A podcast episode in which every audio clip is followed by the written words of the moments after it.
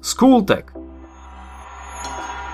Slovníky a obohacovanie slovnej zásoby V minulej časti sme si rozčlenili slovnú zásobu. Spomenuli sme si, že slovná zásoba je dynamická, neustále do nej pribúdajú nové slova a staré zároveň vypadávajú. Dnes si povieme niečo viac o slovníkoch a obohacovaní slovnej zásoby. Slovníky sú veľmi dôležité a nie len tie bilingválne, ktoré vám asi prídu na um ako prvé. Existuje mnoho typov slovníkov a majú dokonca vlastnú vedu. Volá sa lexikografia a zaoberá sa zostavovaním slovníkov. Pretože zostaviť akýkoľvek slovník to nie je len tak. Prvý slovenský tlačený slovník bol od Antona Bernoláka. Pamätáte si jeho meno? Je to dobre známy slovár slovenský, česko, latinsko, nemecko, uherský. Od tých čias sa však slovenčina pochopiteľne zmenila a dnes máme kopec iných slovníkov. Poďme si predstaviť niektoré druhy slovníkov. Slovníky môžu byť napríklad výkladové, čo znamená, že v nich nájdeme významy rôznych slov a slovných spojení. Ďalej sú to normatívne slovníky, pravopisné, ortoepické, čiže slovníky, v ktorých nájdeme správnu výslovnosť. Obľúbené sú napríklad aj synonymické slovníky, keď nechcete stále dokola opakovať to isté slovo. Užitočné sú ešte aj frazeologické slovníky, slovníky cudzích slov, prekladové slovníky alebo terminologické slovníky. Slovníky môžeme mať v klasickej knižnej forme alebo v elektronickej – Dobré miesto, kde nájdete všetky slovníky pokope, je slovenský portál jazykovedného ústavu Ludovita Štúra. Okrem súčasných slovníkov sa tam môžete pozrieť aj už na spomínaný historický slovár od Bernoláka. A ktoré sú najdôležitejšie kodifikačné príručky slovenského jazyka v súčasnosti? Je to výkladový krátky slovník slovenského jazyka, pravopisný slovník pravidlá slovenského pravopisu, a výslovnostný slovník pravidlá slovenskej výslovnosti. Takže to by bolo niečo o slovníkoch. Ale odkiaľ prichádzajú všetky tie nové slova, kvôli ktorým sa musia slovníky neustále aktualizovať? V predchádzajúcej časti sme si povedali, že slovná zásoba sa neustále mení. Slova z nej vypadávajú alebo do nej prichádzajú. Ako však funguje také obohacovanie slovnej zásoby? Poďme si o tom povedať niečo viac. Existuje 5 spôsobov, ako nové slova vznikajú. Je to tvorenie slov, pretváranie slov, preberanie slov, tvorenie viacslovných pomenovaní a tvorenie obrazných pomenovaní. Poďme si ku každému spôsobu povedať niečo viac. Začneme tvorením slov. Nové slova môžu vznikať odvodzovaním alebo skladaním. Odvodzovanie je najčastejší spôsob tvorenia slov. Je to jednoduchý proces – základu slova, napríklad písať alebo učiť, sa pridá slovotvorná predpona, tzv. prefix alebo slovotvorná prípona, sufix. Takže nám vznikne napríklad napísať alebo učiteľ.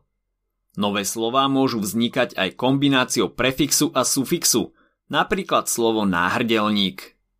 Skladanie slov je jasné už podľa pomenovania tohto procesu – Dva slovotvorné základy sa spoja s morfémou O alebo E a tak nám vzniknú slová ako novovek, spevohra, dejepis či zemegula. Slová, ktoré vznikli skladaním, môžeme rozdeliť na pravé a nepravé. Pravé zložené slova sú tie, ktoré vznikli vložením morfémy medzi dva slovotvorné základy. Nepravé spájaciu morfému nemajú, napríklad slova ako vlastizrada či knih tlačiareň. Všetko je jasné? Môžeme teda prejsť na pretváranie slov. Tu sa dá hovoriť o univerbizácii, multiverbizácii a skracovaní slov. Univerbizácia je proces, pri ktorom nahradíme dvoj alebo viac slovné pomenovanie jednoslovným. To vzniklo z prídavného mena združeného pomenovania a prípony ka, čka, ouka, ak, iak, ar, jar. Napríklad združené pomenovanie minerálna voda je v celku dlhé. Tak vezmeme jeho prídavné meno, minerálna, a pridáme k nemu príponu. Vznikne nám tak minerálka. Ďalším príkladom je panelový dom, panelák. Opačný proces sa nazýva multiverbizácia. Ide o zmenu jednoslovného pomenovania na viacslovné. Tento proces sa najviac uplatňuje v odbornom, administratívnom a publicistickom štýle s cieľom zdôrazniť nejakú činnosť. Napríklad nepovieme súťaží sa, ale že prebieha súťaž. Skracovanie slov alebo abreviácia nie je slovotvorný postup v pravom zmysle slova – Napriek tomu si ho tiež predstavíme. Keď slova skrátime, môžeme dostať skratku, značku alebo skrátené slovo. Skratky sú napríklad skrátené slova ako atď, čo sú textové skratky. Ďalej sú to napríklad akademické tituly ako MGR, magister, či BC, bakalár a iniciálové skratky. Tie vznikajú zo začiatočných písmen viacslovného pomenovania, ako napríklad EU, čiže Európska únia. Potom sú to značky napríklad CM, KG, MG alebo H2O. No a nakoniec môžeme mať aj skrátené slova, ako napríklad sluk, ktoré sa potom skloňujú podľa príslušných vzorov. Čiže pozreli sme si vystúpenie sluku. Ďalší proces, ktorým do slovnej zásoby vstupujú nové slova, je preberanie slov z iných jazykov. Dôvody sú zvyčajne rôzne – Viete si nejaký vybaviť?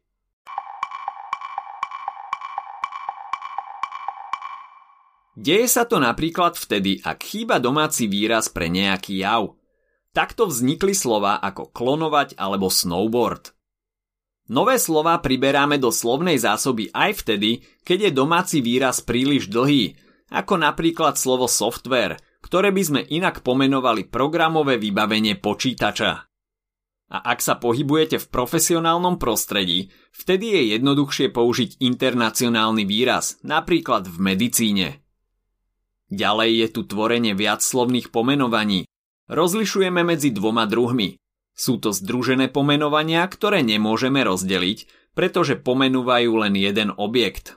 Druhú skupinu tvoria ustálené slovné spojenia, frazeologizmy, ktoré majú obrazný význam – v súvislosti s frazeologizmami existuje jazykovedná disciplína frazeológia, ktorá sa nimi zaoberá. Frazeologizmy môžeme deliť na ľudové a intelektuálne alebo knižné. Medzi ľudové frazeologizmy patria napríklad príslovia a porekadla, ktoré sa v každej krajine líšia. Na druhej strane knižné frazeologizmy sú internacionálne a patria k ním frázy ako kocky sú hodené, či prišiel som, videl som, zvíťazil som. No a posledný slovotvorný proces je tvorenie obrazných pomenovaní. Základnými druhmi obrazných pomenovaní sú metafora a metonímia. Pripomeňme si, aký je medzi nimi rozdiel. Metafora je prenesenie významu na základe vonkajšej podobnosti s iným predmetom. Metafora môže byť aktualizovaná, čiže básnická, nájdeme ju v umeleckom a publicistickom štýle a jej pochopenie si vyžaduje istú dávku predstavivosti. Potom je tu lexikalizovaná alebo zaužívaná metafora, ktorá sa vyskytuje najviac v hovorovom a náučnom štýle, napríklad jazyk na topánke. Metonymia je prenesenie významu na základe vnútornej podobnosti medzi dvoma predmetmi, napríklad vo vzťahu autor-dielo, keď povieme, že niekto číta Shakespearea. Najčastejším druhom metonymie je synekdocha, časť za celok alebo celok za časť. Napríklad, keď povieme, že niekam nevkročí ani noha, alebo povieme, že tá a tá krajina získala zlatú medailu. Ak sa ti dnešný podcast páčil, nezabudni si vypočuť aj ďalšie epizódy z Kultegu alebo našej série Hashtag čitateľský denník.